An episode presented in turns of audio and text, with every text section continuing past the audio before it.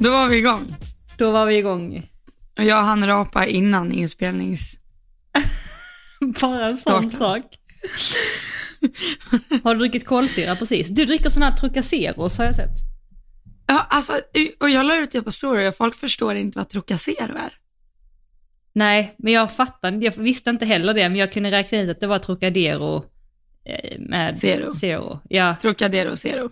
är det, Det, så blir gott? Trocacero. Alltså det är ju helt fantastiskt. Alltså jag har aldrig smakat det, jag kan få Men göra det är för att det. så här, bubblorna i Trocacero är ju som bubblorna i, eller kolsyran. Det är ju det som är skillnaden på typ Cola och Pepsi Max. Att kolsyran är inte lika hård i Pepsi Max som i Cola. Mhm, är det det som är skillnaden? Bland Du håller inte med om det? Alltså, jag har ingen åsikt, jag har inte tänkt på det. Jag vet bara att typ så här Ramlösa och Loka har olika bubblor. Ja, då är väl Loka hårdare, eller hur? Eller tvärtom? Jag tror att det är tvärtom. Men jag Jaha, vet inte. okej. Men vad då Trocadero eller Trocacero har mycket eller lite bubblor? Alltså mycket fast små. Okej. Som Cola Zero? Nej, Nej, som Pepsi Max. ja, okej. Okej, jag måste testa. Någon, någon måste förstå vad jag menar när jag pratar om det här. Jo, Ja. säkert. Men alltså det här är det godaste jag vet att dricka. Vet du vad det här är? Visar ett Nej, glas vänta, med säg inte det är typ tropisk juice. Du, Nej, håller nej, i. nej, nej, nej. Det här är, du vet Fun Lights motsvarighet som heter Zero, tror jag den heter. ja. I mangosmaken, eh, alltså saft, mangosaft med kolsyrat vatten. Alltså det är så gott. Det är så... ja, det kan jag tänka mig. Mm. Men det såg verkligen ut som en eh, grogg från sina tonår när du höll i den sådär. Precis vad det är. Ja, nej, vi lämnar eh, dryckes eh. Hur mår du? Jo, jag mår bra tack. Hur mår du? Jo, men jag mår jättebra. Jag är jättepigg. Jag har varit ute och tränat medan jag har väntat. Alltså jag har tränat mig själv. Just Och då det. får jag en så här uppåt-sving Ja, man, efter. man blir ju helt lyrisk efteråt. Du var ju skidbackarna och sprang va? Eh, det är hoppbackar, men ja, Mm. det är inte samma sak. Står man inte på ett par skidor? jo, det gör man, men en skidbacke är ju liksom en slalombacke. Det är en Okej, backhoppningsbacke. Ja, okej. Vi i Skåne och har inget av det. här, Mm. nej jag vet. Och du är ju lite så här trött istället för att du har varit ute och kört bil och sånt. Men ska vi informera våra lyssnare att vi spelar in det här avsnittet mitt i natten? Ja, klockan är mitt i natten. Den är 21.02. Mm. Den är alltså eh, 62 minuter efter Johannas läggdags. typ.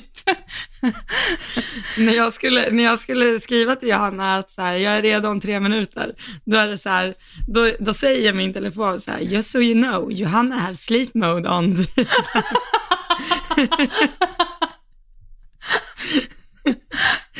Och- Nej. Jag kommer somna här och börja prata sömne. Jag pratar jättemycket i sömne, gör du det? I sömne, alltså. I sömnen. Ja, i sömnen. Nej, alltså jag, alltså jag har någon som har sagt det till mig någon gång, men alltså, nej, det har hänt en gång tror jag. Okej. Och då blir jag jätterädd att jag har sagt något jättedumt. Okej. Men Ja. det, var, det hade du inte eller? Nej, alltså jag tänker typ så här, alltså det här är mitt eh, worst scenario. Tänk dig att du träffar en, alltså att du dejtar någon och sover med den och så råkar du prata om ditt ex i dröm. Ja men alltså verkligen. Tänk om det skulle ske. Ja, alltså det har ju också skett 100% någon. Har du gjort det? Nej, alltså det har inte hänt mig. Jaha, jag tror du menar att det men det har säkert dig. hänt någon, någon gång ju. Ja, ja, ja, ja. Jag pratar i sömnen i natt tydligen, men då hade jag sagt eh, till Andreas typ så, älskling, eh, du får göra precis vad du vill, så du vet. Han bara, men gumman vad säger du? Jag bara, du får göra precis hur du vill. Så du vet. Herregud. Oklart. Oh, oklart. Men eh, vad har vi på agendan idag då? Ja. Yeah, Sa vi att jag skulle hålla taktpinne idag? Eller håller vi båda taktpinne? får du jättegärna göra. Varsågod. Varsågod. Men eh, då gör jag det. Alltså jag är på jättebra humör idag. Alltså, Sjung ut. Elsa. vad sa du? Sjung ut. Ja, nej det kommer jag inte göra. Just det kommer jag inte göra. Men eh, det var ju så här, var det förra avsnittet eller var det två avsnitt sen? När vi la ut till lyssnarna och frågade. Nej, det var förra. Mm, mm, det var förra. Eh, och då pratade vi lite innan vi startade podden så scrollade jag igenom och berättade för dig vad det var folk hade skrivit. Jag var så här, ja ah, men den här är rolig. Vad, om det var något, någon så här, något i utrustningsväg vi aldrig skulle använda.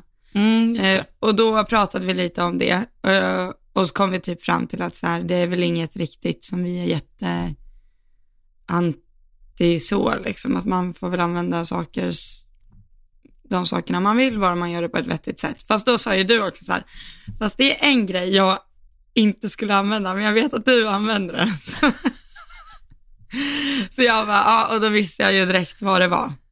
Mm. Det är ju, och då eh, kopplat till nästa fråga som vi också hade fått, eller som jag fick idag, var om vi kunde prata lite om hur vi jobbar hästarna från marken. Och då tillbaka till den förra frågan. Mm, så har ju jag använt en longeringsinspänning, den är typ från, jag vet inte, man kan nog köpa den vart som helst känns det som Mm. en, eh, det är typ, om du tänker dig som ett jättelångt grimskaft och så är det knäppen i båda ändar. Så Mm. lägger du den liksom över manken, sen ner mellan frambenen och så upp i bättringarna. Mm. Eh, och då om hästen drar upp huvudet så drar det ju inte speciellt trevligt varken på manken eller mellan frambenen. Och då pratade vi lite om det där och sen kom jag fram till att nej, det är väl kanske inte så trevligt. Mm. Så då har jag använt en Strömsholmssele, Pessoa-sele, vad kallar du det för? Ehm, jag har faktiskt aldrig använt det, men jag vet vad du menar. Ja. Ja, men vad Ja. kallar du Har du några andra ord för det? Jag tror att det är pessoasele va? Eller? Jo, jag har Ja. hört flera namn Mm. på det. Pessoa-sele, säger Mm. vi.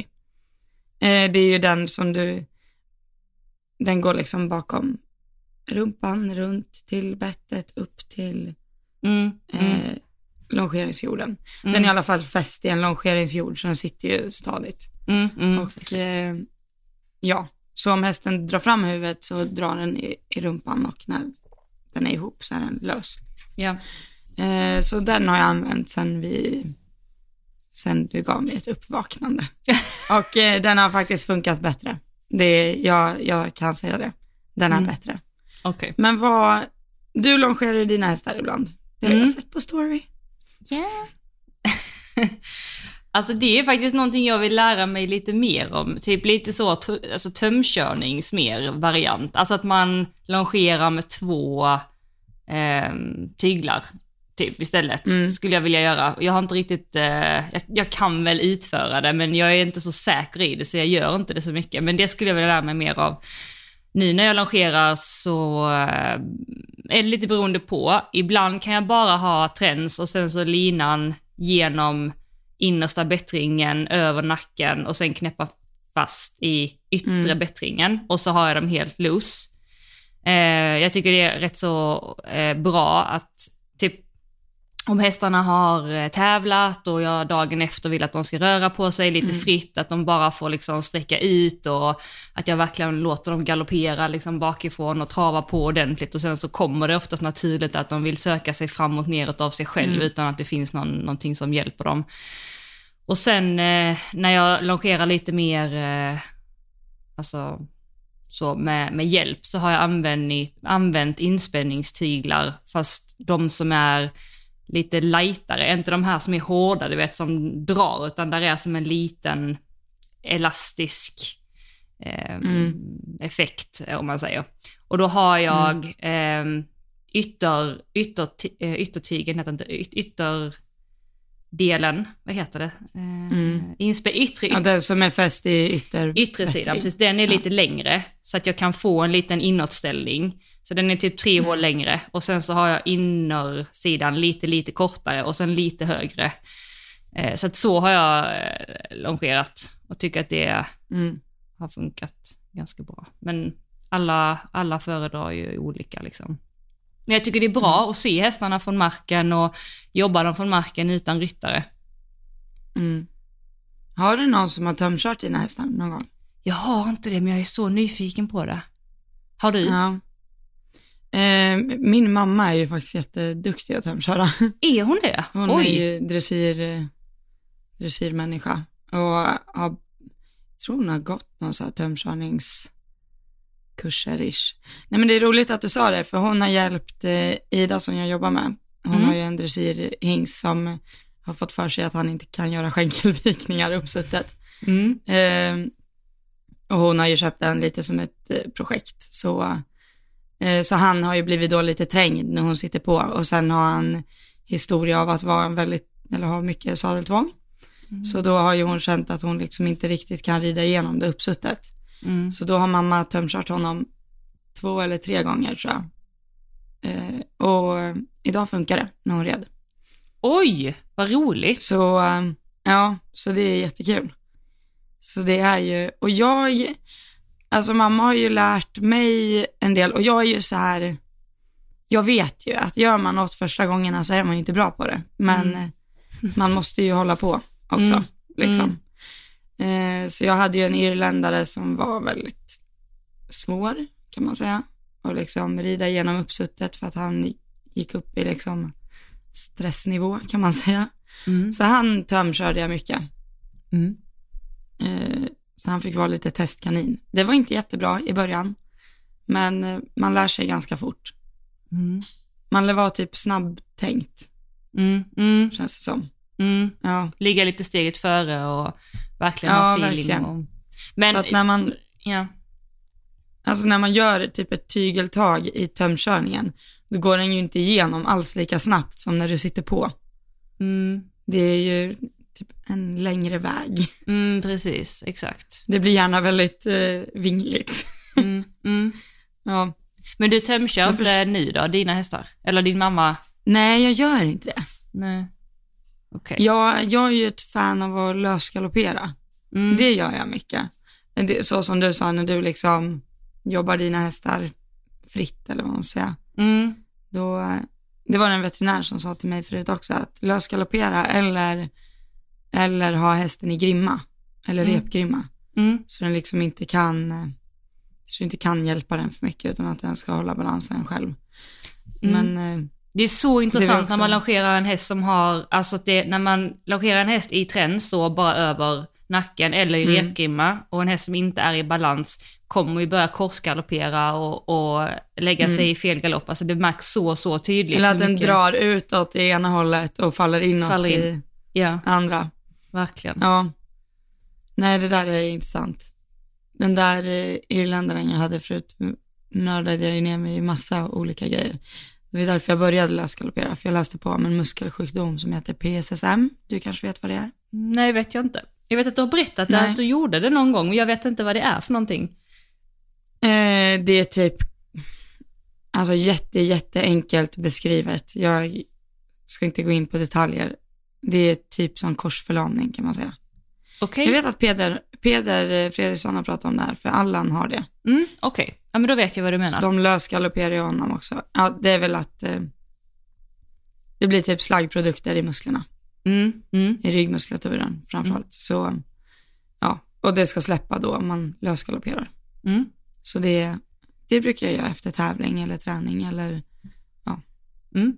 ganska ofta. Men jag har ju lyxen att ha ett ridhus för mig själv, mer eller mindre. Mm. Precis. Så då är det ju väldigt enkelt. Mm. Men på tal om eh, muskler och eh, korsförlamning och allt, har du någon eh, typ ekviterapeut eller något som du jobbar med eller som du har på dina hästar? Eller hur tänker du kring det? Mm, ja, min veterinär är ju både och. Mm. Eh, så när hon, dels så checkar, alltså så fort, om jag verkligen, alltså så fort jag tycker det är något, då brukar jag skicka film till henne när jag longerar hästen på hårt underlag. Och tycker hon att hon ser någonting, eh, så kollar hon nästan alltid ryggen först. Mm. Och så börjar hon klämma och känna och allt vad det nu är. Eh, men nu är det ganska sällan jag tycker att det är något. Men jag checkar ju dem två gånger om året Mm. hos henne. Mm. Utöver det så har jag faktiskt ingen.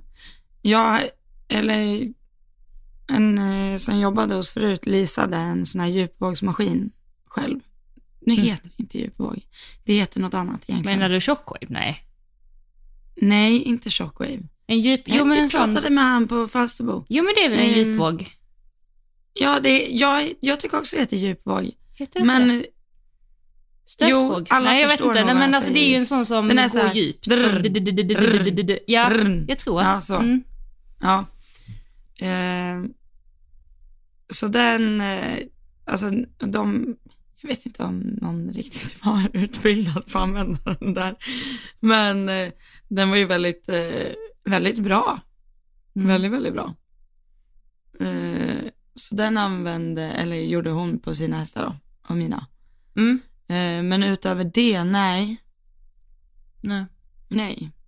Nej. Har haft lite så här till och från, men inte tyckt att det är någon som jag verkligen så här, det.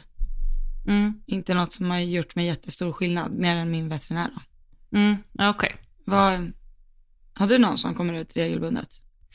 Ja, jag har det nu. Eller jag började med det i februari. Innan dess har jag inte haft det.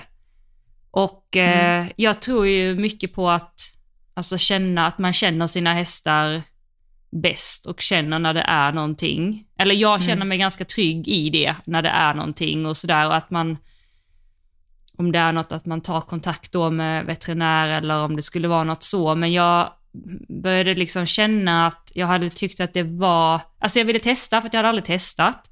Och sen så hade jag tyckt det var ganska skönt att ha en punkt innan, om man säger en veterinär som kan hjälpa mig också att se lite så här hästarna från gång till gång, hur de sätter sina muskler, hur de känns, hur elastiska de är, hur rörliga de är, om det är någon liten spänning, alltså sådär och kunna hjälpa dem egentligen på traven och förebygga eventuella skador och sådär. Så jag började jobba med en tjej i, i februari och eh, det har ju hänt jättemycket med mina hästar senaste halvåret bara, men det har ju också varit många olika saker så att jag kan inte säga att det är en sak bara, men hon har varit väldigt värdefull och är väldigt värdefull, tycker jag.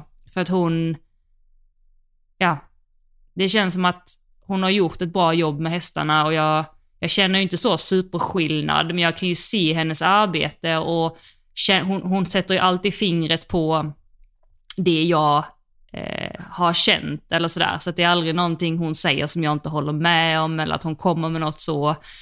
Ehm, sen så gör hon också akupunktur. Ehm, så att ja, ja, jag tycker det känns tryggt att ha henne och jag tycker hon är duktig och, och hästarna känns fina. Så lite så. Det måste vara väldigt skönt att ha så här en check-up med någon. För man blir ju själv lite så här, ä- även om man känner sina hästar så blir man ju själv ganska hemmablind ibland. Mm, det blir Eller tycker verkligen. inte du det? Jo, det är det jag menar, verkligen så här, Alltså om gud. du så här känner igenom muskulaturen på din häst varje dag, Mm. det är så här, hon kan ju verkligen se skillnaden då. Jag vet inte hur ofta hon har varit hos dig då, men Ja, hon kommer en gång i månaden. ja, för då lär ju hon ändå se liksom the process, eller Exakt. Mm, vad det nu är. Ja, precis. ja jag får, får överväga det, helt enkelt. Ja, får du göra. up om det är någon i Dalarna här som Exakt.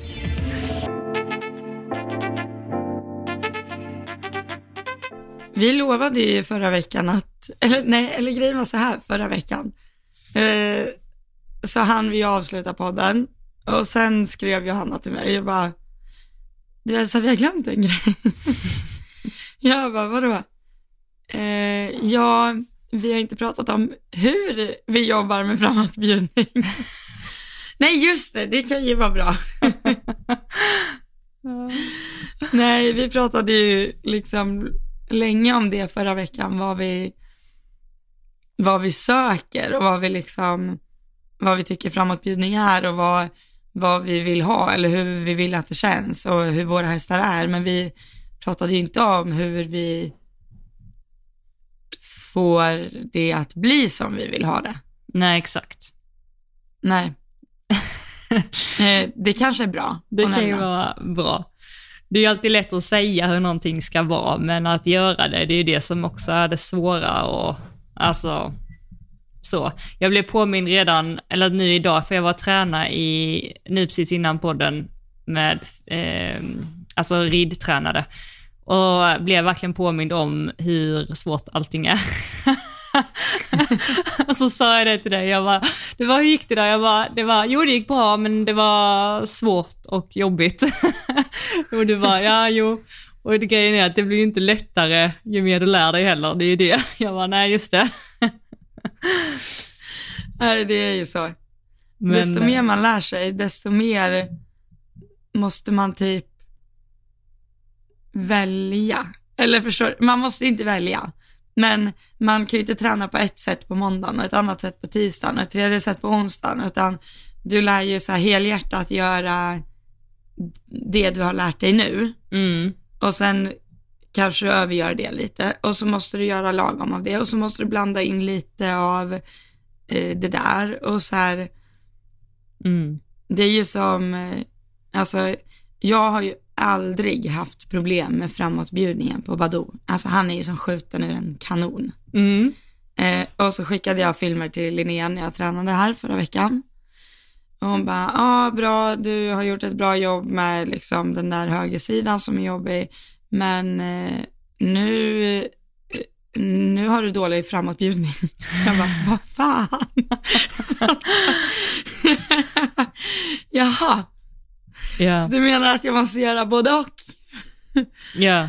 Eh, ja, Men det är Herregud, ju, ja. alltså det är ju verkligen så, när man har, man har någonting och sen så går man och jobbar på något annat och förlorar man en annan del.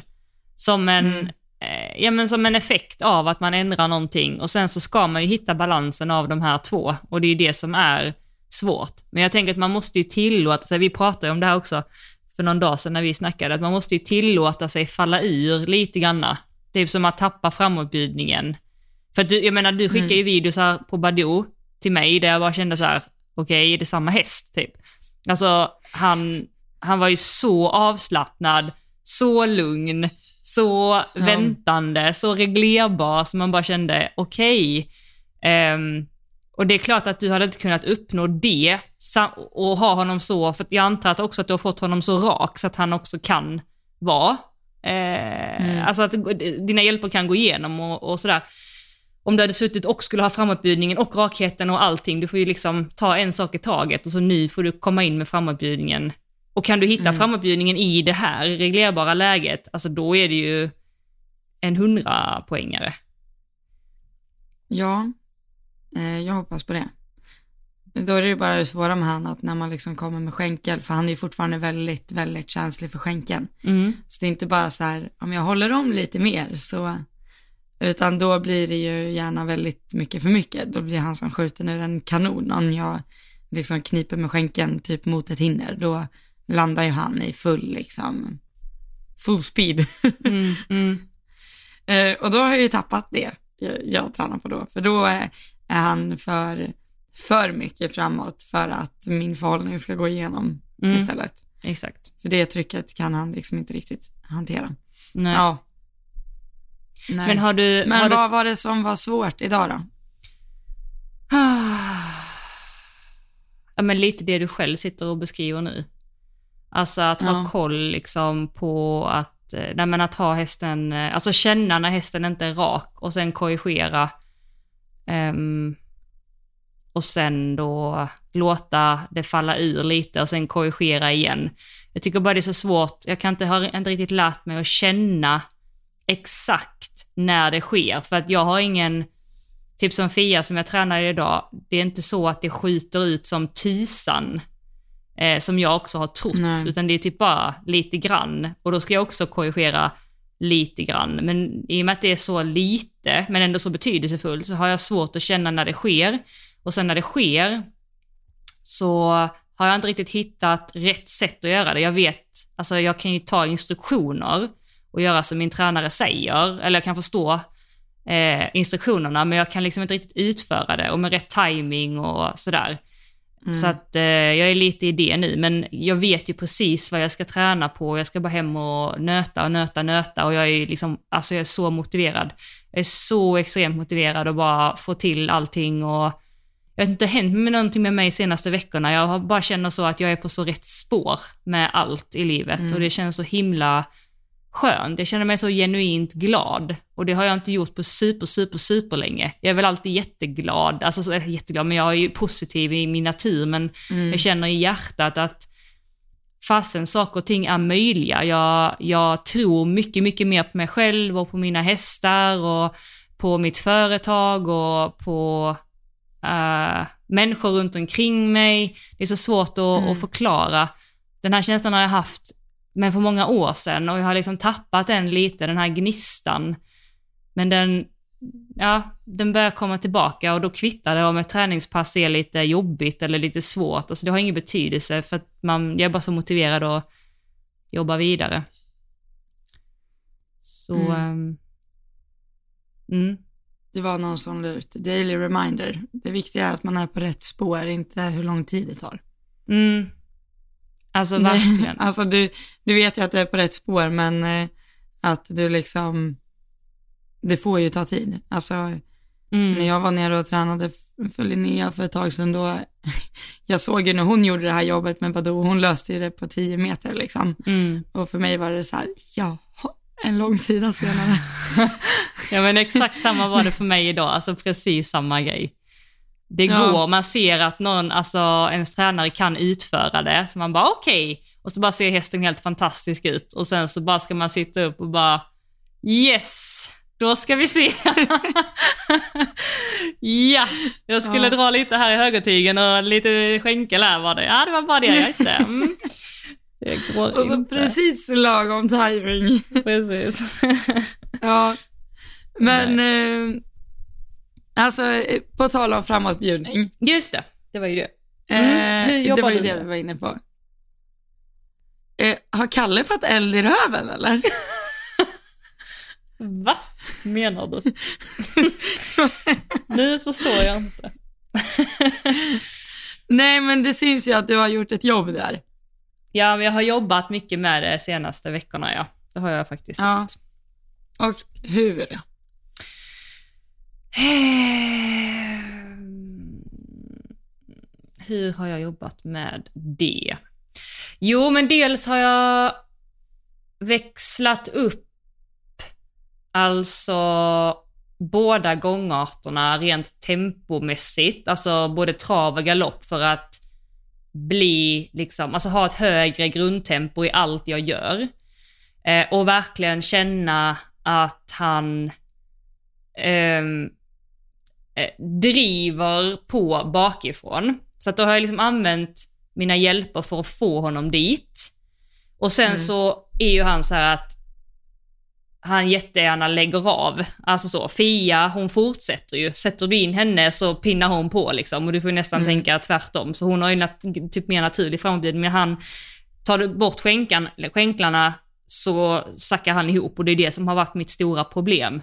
Alltså så mm. kan jag ju inte rida en bana liksom. Jag har ju fått hela tiden vara där lite hela tiden. Så att när han då eh, låter honom falla ner lite granna, men sen så lägger jag på skänklarna igen så att han liksom går upp i, i den stora galoppen mm. igen. Och sen så låter jag han, precis när han är på väg att gå ner igen så påminner jag honom igen och så är jag där hela tiden och ju mer jag gör det, eh, desto längre tid kan jag behålla honom i den stora galoppen. Så det är första mm. så här grundtänket som jag har börjat med och även i traven att jag verkligen känner att han driver verkligen bakifrån och att jag skiter helt och hållet i formen.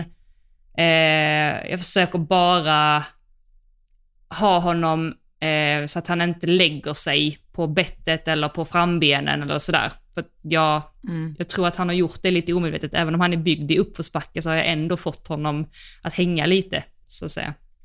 Eh, och så fort jag känner att han driver och att han är på bakbenen så, så känner jag ju hela hästen, alltså han, han släpper ju bettet och han, han hänger ju inte och då blir jag lätt liksom.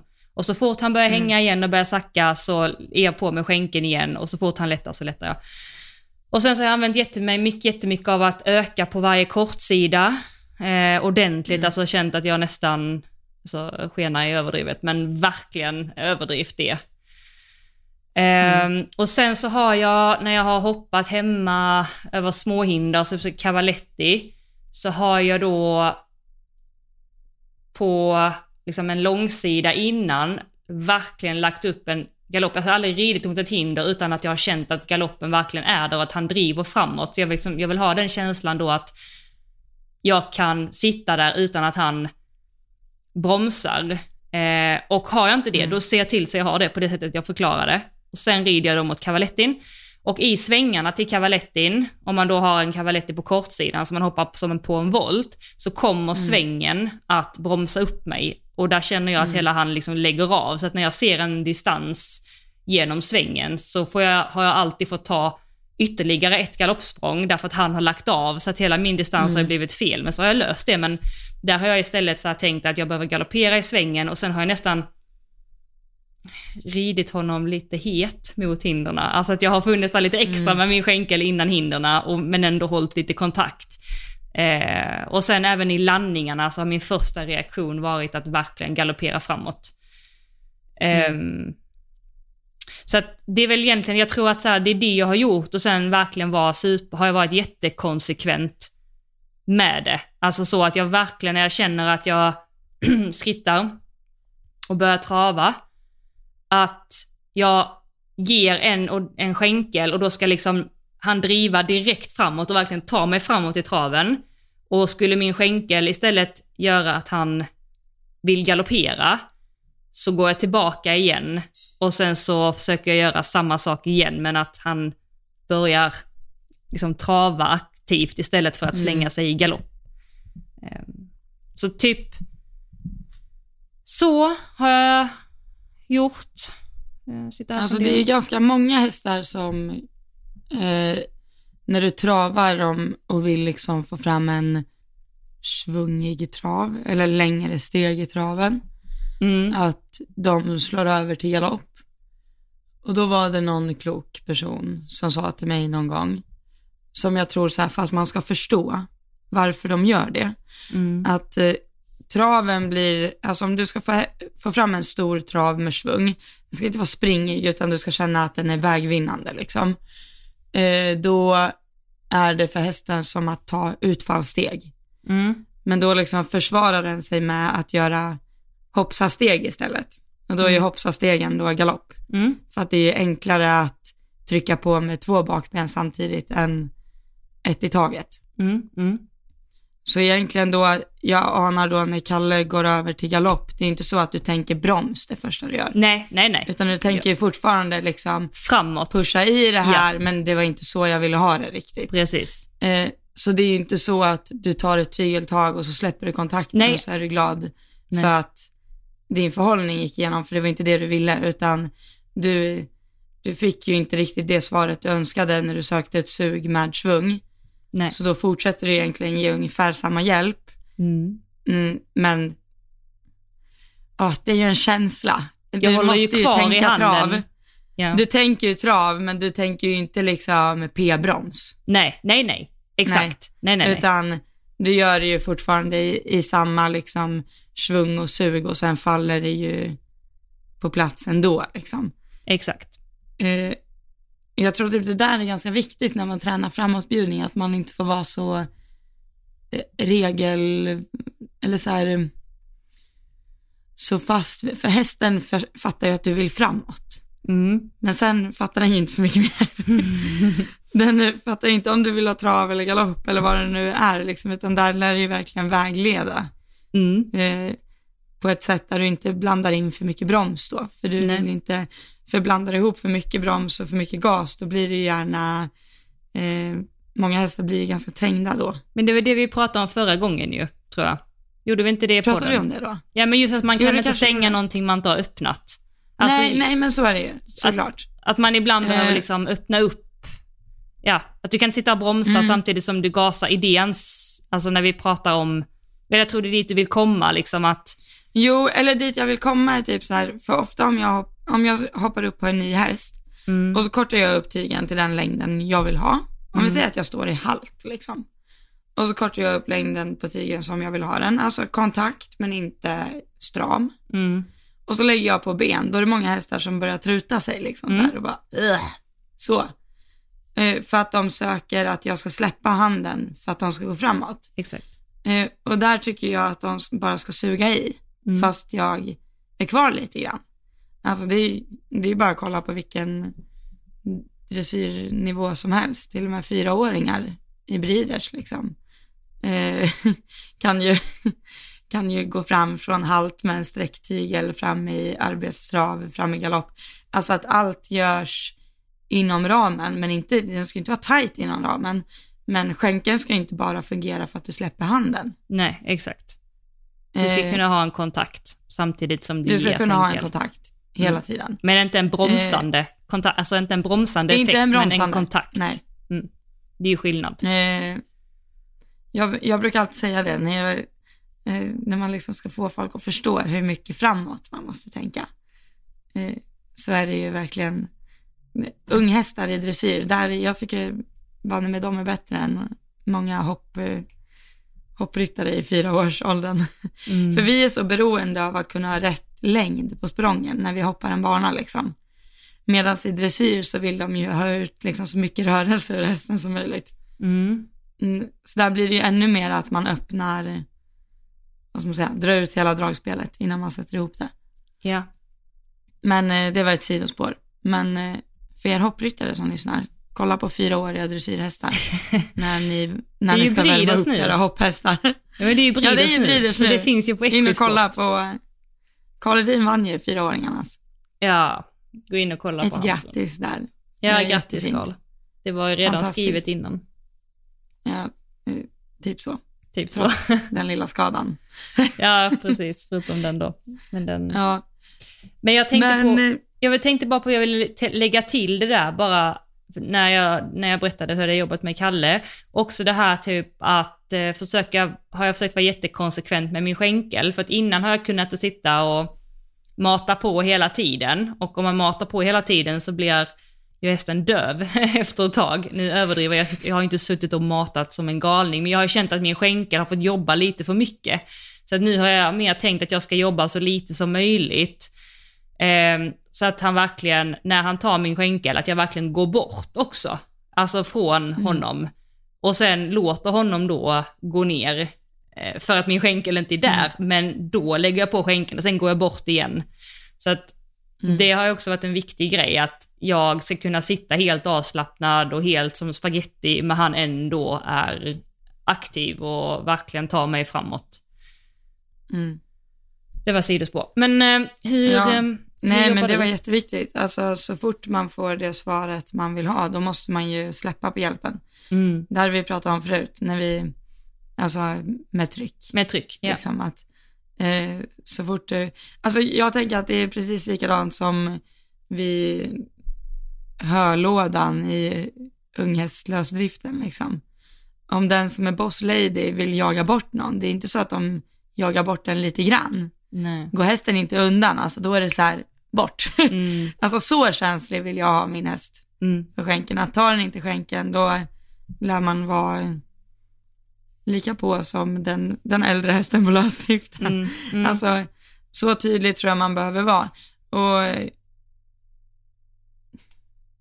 ja, det är svårt att liksom, mm, man lär ju vara sjukt rak bara. Men berätta, hur du, man du har ju haft Bell, alltså Bell var ju jätte bakom på alla håll. Om du vill ta henne som ja, ett exempel. och det var ju mitt fel också, för att jag är ju så här, alltså, jag, precis som dig, att jag, eller jag kom ju med skänken, det första hon gjorde om jag la an skänken var att vifta på svansen. och så här, så, fuck you. Jag gav, gav mig fingret direkt liksom. Mm. Eh, vilket hon gjorde typ nio av tio gånger. Eh, och tionde gången kanske så här, okej, men jag går framåt. Mm. Eh, och det där fick jag ju ändra på då, att så fort hon gjorde en sån där att hon typ viftade på svansen och bara, "Mm." så. Då fick jag ju gå på henne mycket, Mm. liksom. Och det var ju för att det gick till gränsen att det blev rent farligt, för till slut när jag la på skänken då sparkade hon och kickade hon ju av mig. Mm. Mm. Det, alltså det börjar alltid med en svansvift och sen blir det ett bocksprång och sen blir det Mm. ett bocksprång till en vändning. Eller, Mm. Och det var också det att jag var ju så beroende av att släppa handen för att hon skulle Mm. gå fram. Precis. Så dels så släppte jag ju vägräckena liksom. Jag gav ju henne helt öppet spår att springa vart hon ville. Och sen la jag på skänken och så det första hon gjorde var ju att lätta på rumpan. Så hon la ju vikten fram liksom. Eh, så jag hade ju, så hon la vikten fram, så la jag på skänken och så åkte rumpan upp. Mm. Eh, och så här, höll jag ju inte i någonstans. Eh, så då började hon ju vända. Mm. Eh, så jag hade ju liksom, jag hade ju ingen framåtdrift och jag hade inga, liksom, jag hade inga vägräcken, liksom inga, inga tyglar som höll henne på spåret. Och eh, det här slutade ju fullständig katastrof och det var ju bra. För annars hade jag ju inte kommit till Linnea och hon löste det här på en gång. Typ.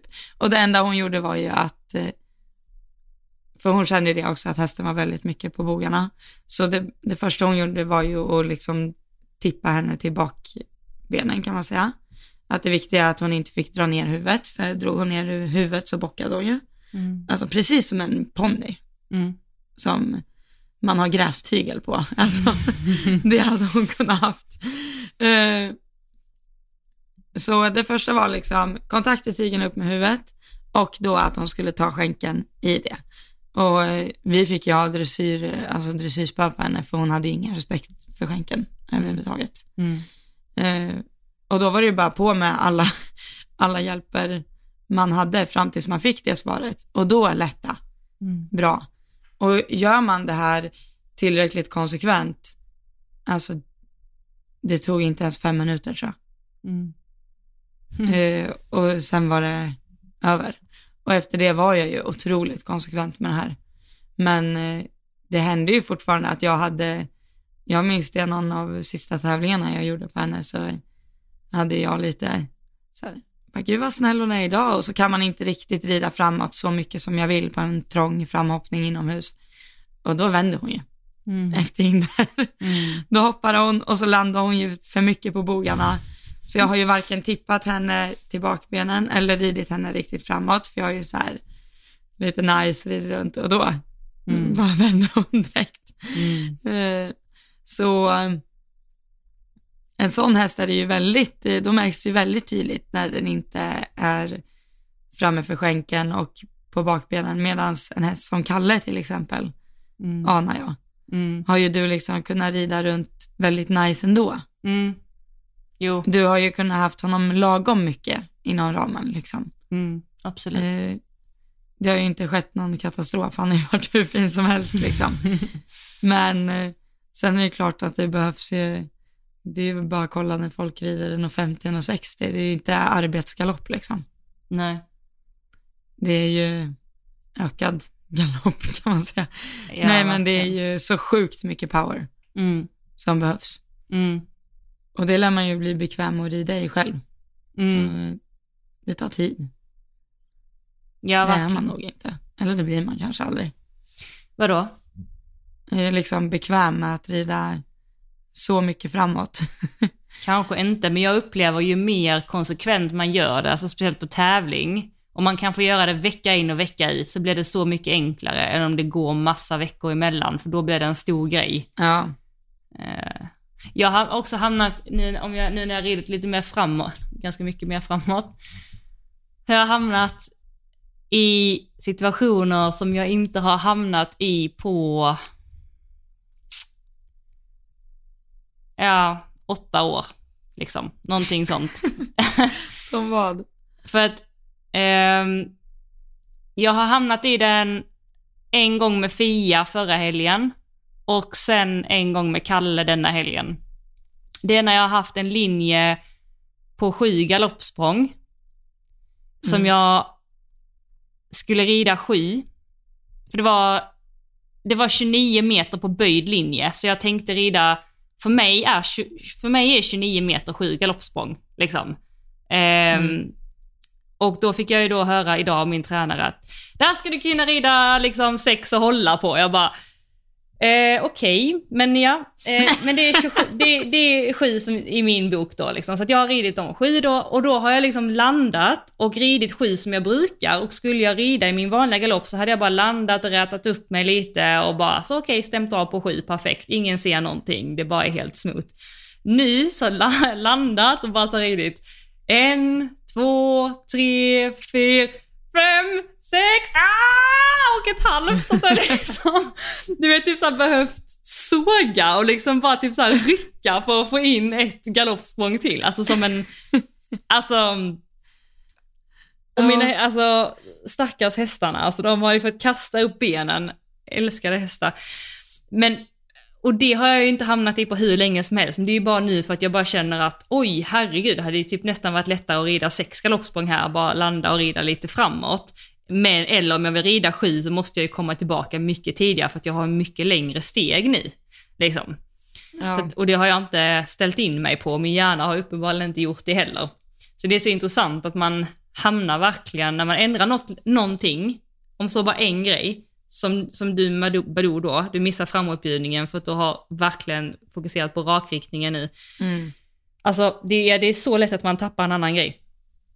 Men det måste få ja, vara ja, så. Alltså det ska vara så. Är, man tappar ju någonting, man måste göra allting man läser som är nytt, måste man göra mekaniskt i början. Och när man gör saker och ting ja. mekaniskt så måste man tänka och det känns obekvämt, det känns onaturligt och så man bara så här, tänka, tänka, tänka, tänka, tänka.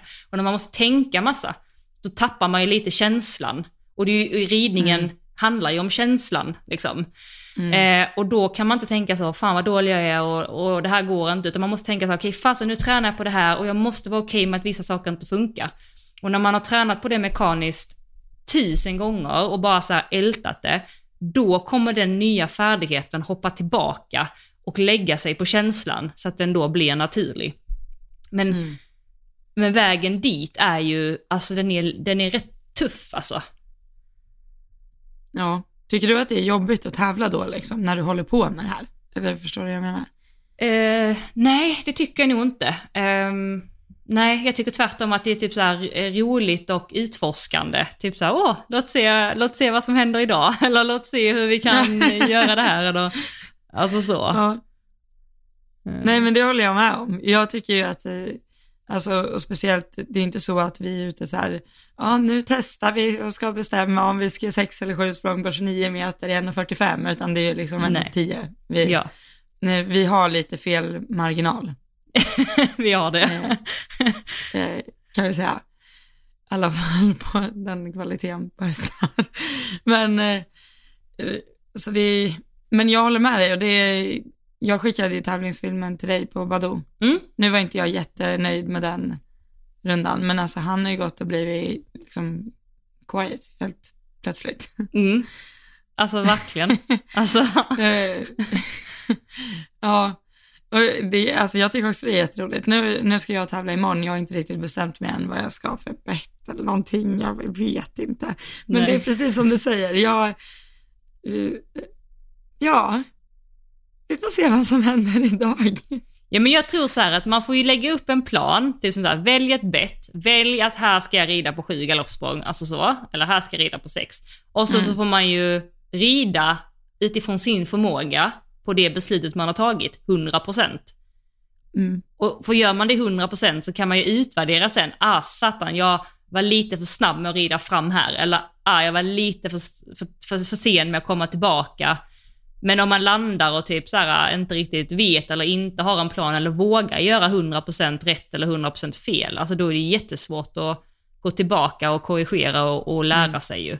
Det är samma med bett där, om du väljer ett bett imorgon som är alldeles för skarpt, ja men bra, då vet du ju det. Eller om du väljer ett ja, bett imorgon som är alldeles för, han blir alldeles för oridbar. Okej, bra, då vet du ju det.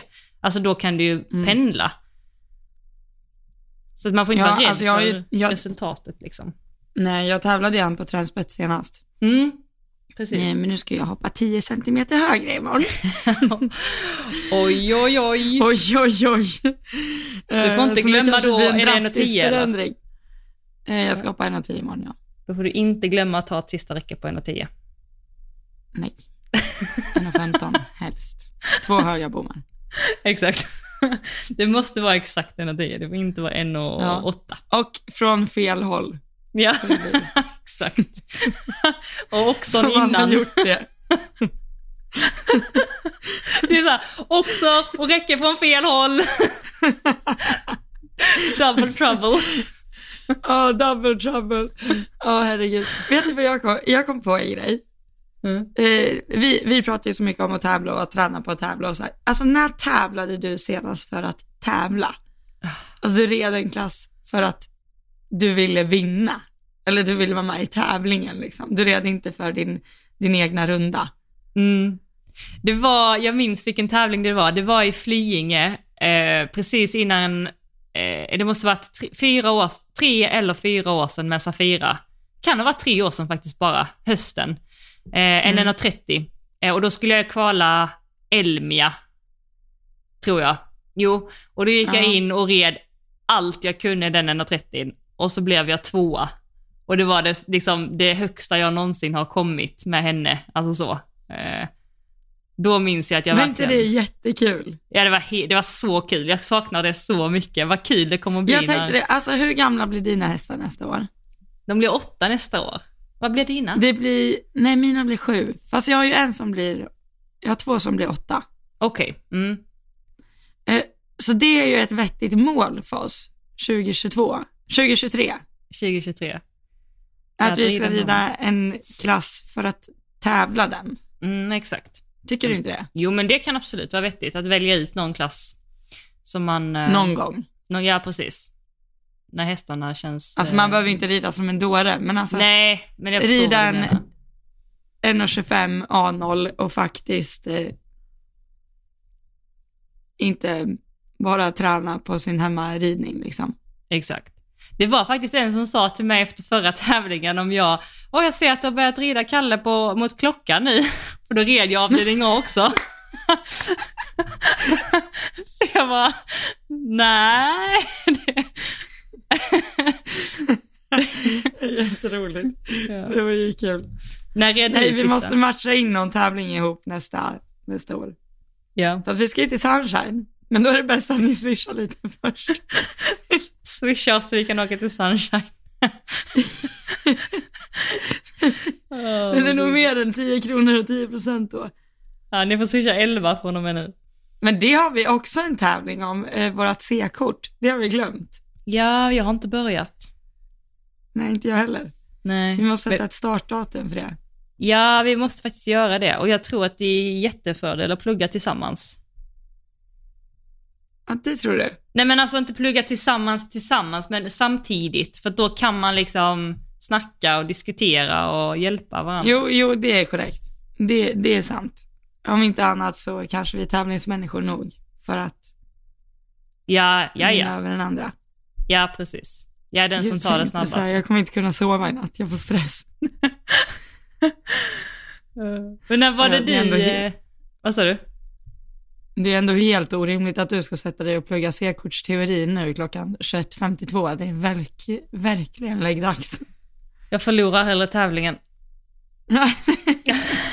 Så bra vinnare Nej, men jag. vi, vi borde avrunda. Eller hade du något på hjärtat? Ja, det var, jag hade två frågor. Dels när du själv red som, alltså sist för att rida en klass, liksom, vinna eller placera dig, alltså så på tid. Och sen eh, tycker jag inte du svarade tillräckligt fullständigt på um, hur du jobbar med framåtbjudning. Gjorde jag inte? Nej, jag tycker inte det. För du sa bara så att, jag menar, du sa vilka misstag du gjorde med Bell och sen att du, ja, jo, det gjorde du. Men jag tänker så här, om du bara kort kan förklara hur du jobbar varje dag med det för att behålla det på de hästarna du har nu då. Alltså lite så här generellt hur du jobbar med framåtbjudning då. Eh, generellt så tror jag att om någon skulle hoppa upp på mina hästar nu skulle, skulle de nog tycka att de springer iväg lite grann. Ja men precis, men hur jobbar, eh, hur kommer du dit? Eh, att när jag lägger an skänken så vill jag ha ett väldigt tydligt svar framåt. Mm. Eh, och det är inte det, och det var jag lite inne på förut, att jag, jag tränar inte jättemycket så här bromsgas, alltså inte en massa övergångar, utan mer som du säger att man vill behålla det tempot man har lagt. Mm, mm. Så um, eh, jag tror många tycker att jag travar ganska fort, det brukar jag få höra. Mm, okej. Att eh, jag travar mycket framåt. Och, det, och tar jag bort skänken då i traven och jag känner att hästen så här, mm, då, så. Och sen, och då springer hästen iväg så här, eh, och sen hamnar man Sitter och in i ett bra viftar och gör tempo. sound effects. Jag sitter och viftar. ja. Eh, nej, men jag ser till att hästen verkligen matar på i den gångarten jag har. Och jag vill inte ha häst, den behöver egentligen inte vara jätte, den behöver inte vara så, jo det är klart den ska vara start och stopp, eh, alltså duktig på start och stopp också. Men jag vill helst bara ha den, den fram i ett jämnt sug, liksom. Mm. Jag höll jag på att rapa igen. Förlåt. eh, Ja. men hur jag jobbar med det, jag är brutalt konsekvent. Alltså, precis som om man longerar hästen när den inte går framåt, då ser man till att få ett svar. Och lika mycket från ryggen. Och Mm. Om man inte får det, eller när man får det, då släpper man skänken. Mm. Och om man inte får det för skänken, alltså det tycker jag är ganska viktigt, att lägger du an en hjälp, jag säger att du lägger an underskänken, Mm. och den inte tar underskänken, då lägger du inte an underskänken på samma sätt igen. Mm. För Då har hästen fått liksom sitt försök att svara på den snälla hjälpen. Mm. Då lär du komma med no- något mer. Då kanske du kommer med sporren nästa gång. Mm. Och tar den inte sporren, ja då, då vet jag inte vad du har. då kanske du har en dressyrpiska eller någonting, alltså något som hästen kan svara på. Nu menar jag inte att du ska slå hästen, för det är inte det. Den, en häst Det handlar ju inte om att göra någonting som är hårt. Det handlar ju bara om att ändra en hjälp och att ett dressyrspö handlar Ja. ju inte om att slå hårt. Det handlar ju om att bara liksom markera och lägga an, för det blir ju en effekt. Ja. Alltså det blir ju Precis. en... Ja. Men det viktiga är att, alltså, desto fler gånger, om vi säger att du skänklar på din häst tio gånger och den tar det den tionde gången, då har den ju fortfarande 90% av gångerna inte tagit skänken. Så 90% av gångerna så har du tränat hästen på att bli skänkeldöv. Mm. Då är ju gången den tar skänken, det blir egentligen för hästen gången den inte gör rätt. Mm. Är du med på hur jag menar? Mm. För rätt för hästen är ju det den gör oftast, Mm. Mer eller mindre. Mm. Fattar. För att du har ju lagt an skänken, den har inte svarat, du har tagit bort skänken. Mm. Sen lägger du an skänken, skänken den har inte svarat, du tar bort skänken. Mm. Så har du hållit på sådär. Och sen är det lite tur att den går fram den tionde gången. den, eller vad det nu är. Men liksom att eh, så fort du har en hjälp som inte fungerar, då måste du förstärka den hjälpen. Mm. Och till slut kommer du kunna liksom gå tillbaka, alltså till slut fattar ju hästen att okej, tar jag inte den här hjälpen, då kommer det komma en, för det blir ju så för en, det blir ett värre tryck. Det är precis som jag var inne på, för, alltså när de är i, i lösdriften, det första hästarna gör är inte att springa och bita den andra, det är att den markerar med öronen. Mm. Och en välfungerande flock, då fattar ju den hästen som är lägre i rang att okej, lägger den här hästen bak ör- öronen, då ska jag flytta mig. Exakt. Eh, men en ny häst som inte fattar det här, då lägger ju ledaren bak öronen, Mm. hästen fattar inte, Nej. då kommer den ju och biter den, alltså flytta på dig. Mm. Flyttar den inte för att den biter den, då vänder den ju rumpan till och sparkar iväg den liksom. Exakt. Eh, och det är inte många gånger den behöver göra så för att den ska fatta att liksom min öronvink betyder att du ska bort. Mm. Precis som min skänkel betyder att du ska fram. Bra förklarat.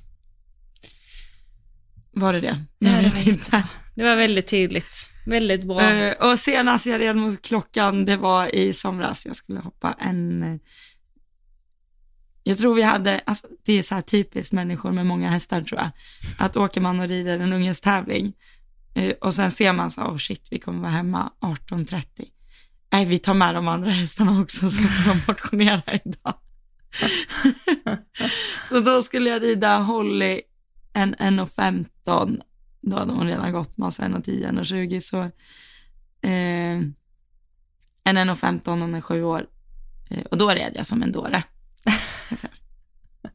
Nej, men det gick, eh, det gick faktiskt både fort och bra och jag gjorde en total flat out på sista hindret så vi hade en bom. Jaha. Men oj vad roligt det var. Det Det är är, ju otroligt kul att rida fort. Ja, det är verkligen jätte, jätteroligt. Jag tror, alltså, jag kan, jag kan inte riktigt se dig som en person som tycker det är jätteroligt och ger alltid en omhoppning. Alltså du skulle se mig när jag hade min första storhäst. Alltså, ja, varenda Ja, men du, jag jag, tävling. Ja men alltså, ska vi lägga ut någon video på det här? Har du någon film på det?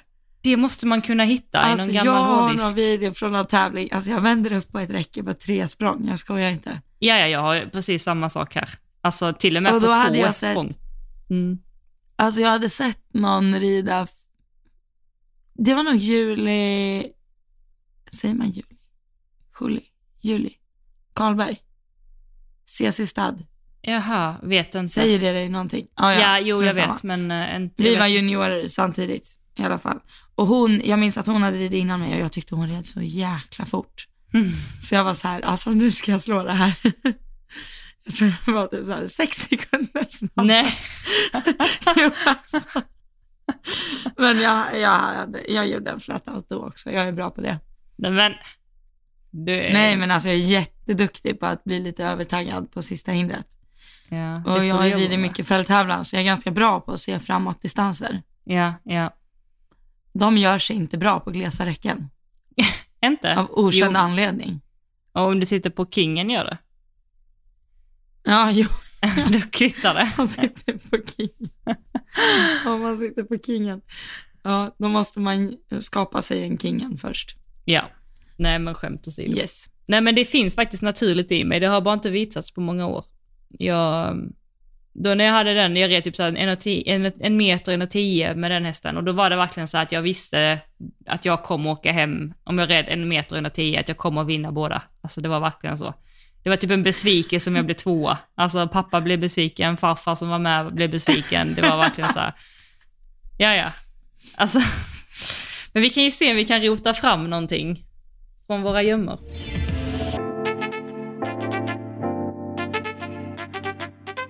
Nej, men Johanna, nu ska du få sova. Tack. Eh, och eh, vet du vad du ska drömma om? Nej. Våra, när vi åker till Sunshine Tour, eh, som våra poddlyssnare ska sponsra. Just det. Nej men alltså, eh, om eh, 10% swishar 10 kronor, då har vi säkert råd med både middag och lunch en dag. Ja, exakt. Ja. Och så har vi också lite motivation att spela in nästa veckas avsnitt också. Ja, Ja. precis.